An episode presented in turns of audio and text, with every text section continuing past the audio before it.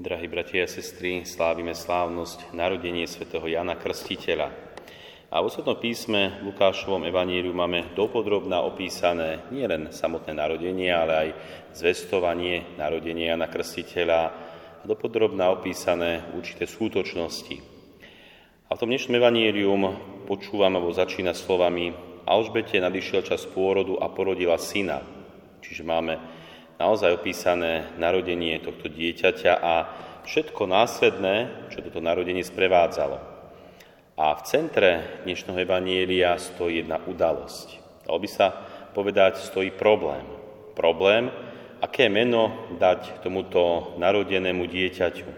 Pretože spoločnosť, ktorá je pri tejto radosti, pri narodení, ako sme počuli, na 8. deň, keď prišli chlapca obrezať a chceli mu dať meno Zachariáš, tak stojí tam celá blízka rodina, spoločnosť. A vidíme, že podľa tradície by sa dieťa malo volať podľa otca, čiže malo by sa volať Zachariáš.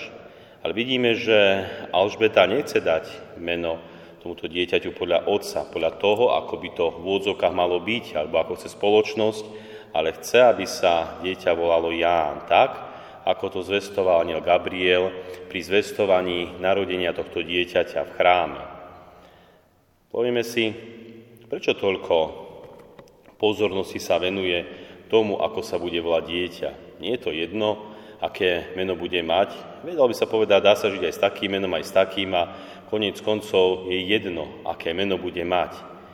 Ale ten problém ani tak nie je o tom, aké meno bude mať, ale tým problémom je, práve poslušnosť voči Bohu. Tá poslušnosť, v ktorej akoby pokrývkal Zachariáš, keď prišiel aniel Gabriel pred deviatimi mesiacmi, zvestoval narodenie Jána Krstiteľa, tam vtedy Zachariáš pochyboval, či môže on a jeho manželka už v vysokom veku mať dieťa. Jednoducho neveril Bohu, nebol mu akoby poslušný. A vidíme, že Zachariáš tým spôsobom onemel bol nemý 9 mesiacov, aby dobre počúval, dobre rozmýšľal, aby dokázal prehlbiť možno tú vernosť voči Bohu. A vidíme, že v tom dnešnom evanielium sa krásne prejaví tá vernosť. Chcú byť verní a poslušní voči Bohu. Tak ako to, Zachari, tak ako to aniel Gabriel zvestoval, tak aj chceli urobiť. Nie ako chcela spoločnosť, ľudia, ale ako to chcel sám Boh prostredníctvom tohto aniela Gabriela. Dali mu meno Ján. Čiže boli poslušní, boli poslušní voči Bohu. A veľmi pekný citát hovorí o poslušnosti svetá matka Teresa. Keď hovorí tieto slova, správna poslušnosť nás oslobodzuje od sebectva a pýchy a pomáha nám nájsť Boha a v ňom celý svet. Poslušnosť je zvláštna milosť, ktorá vytvára hlboký mier, vnútornú radosť a hlbokú jednotu s Bohom. Toto dokáže robiť poslušnosť. Samozrejme, my všetci máme byť poslušní voči Bohu, poslušní voči Jeho zákonom a prikázaniam, poslušní voči Jeho láske, veď konec koncov je to dobro pre nás. Takisto Deti majú byť poslušné voči svojim rodičom. Je to štvrtý Boží príkaz desatora, že deti majú milovať a ctiť svojich rodičov. Máme byť poslušní voči svojim autoritám. Kňazi voči svojmu biskupovi, reholníci voči svojim predstaveným.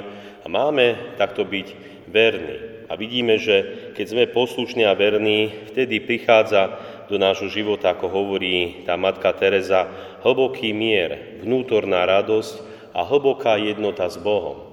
Toto dokáže prinášať poslušnosť. A vidíme, že aj Zacharia a Alžbeta boli poslušní voči Bohu. Dostali veľký dar, dar dieťaťa. To, čo nemohli dlhé roky mať, trápili sa, predsa im Pán Boh požehnal už v starobe a dal im tento veľký dar. Ale nie len dar dieťaťa. Dobre vieme, že v osobe Jána Krstiteľa prišiel veľký prorok, Veľký prorok, ktorý prišiel pripraviť cestu pánovi, Ježišovi Kristovi.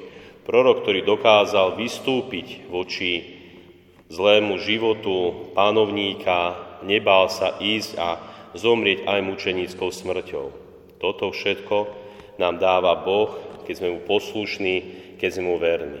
Takže, milí bratia a sestry, Aj my si prosme učiteľ na príhovor svätého Jana Krstiteľa, ktorého dnes narodenie slávime, aby nám Boh dal túto poslušnosť, ktorá prináša veľké dobro do nášho života, aby sme aj my boli Bohu verní a keď náhodou aj zapochybujeme, možno sa potkneme, spadneme, aby sme sa na svojej chybe poučili, znova vedeli stať a byť Bohu verní.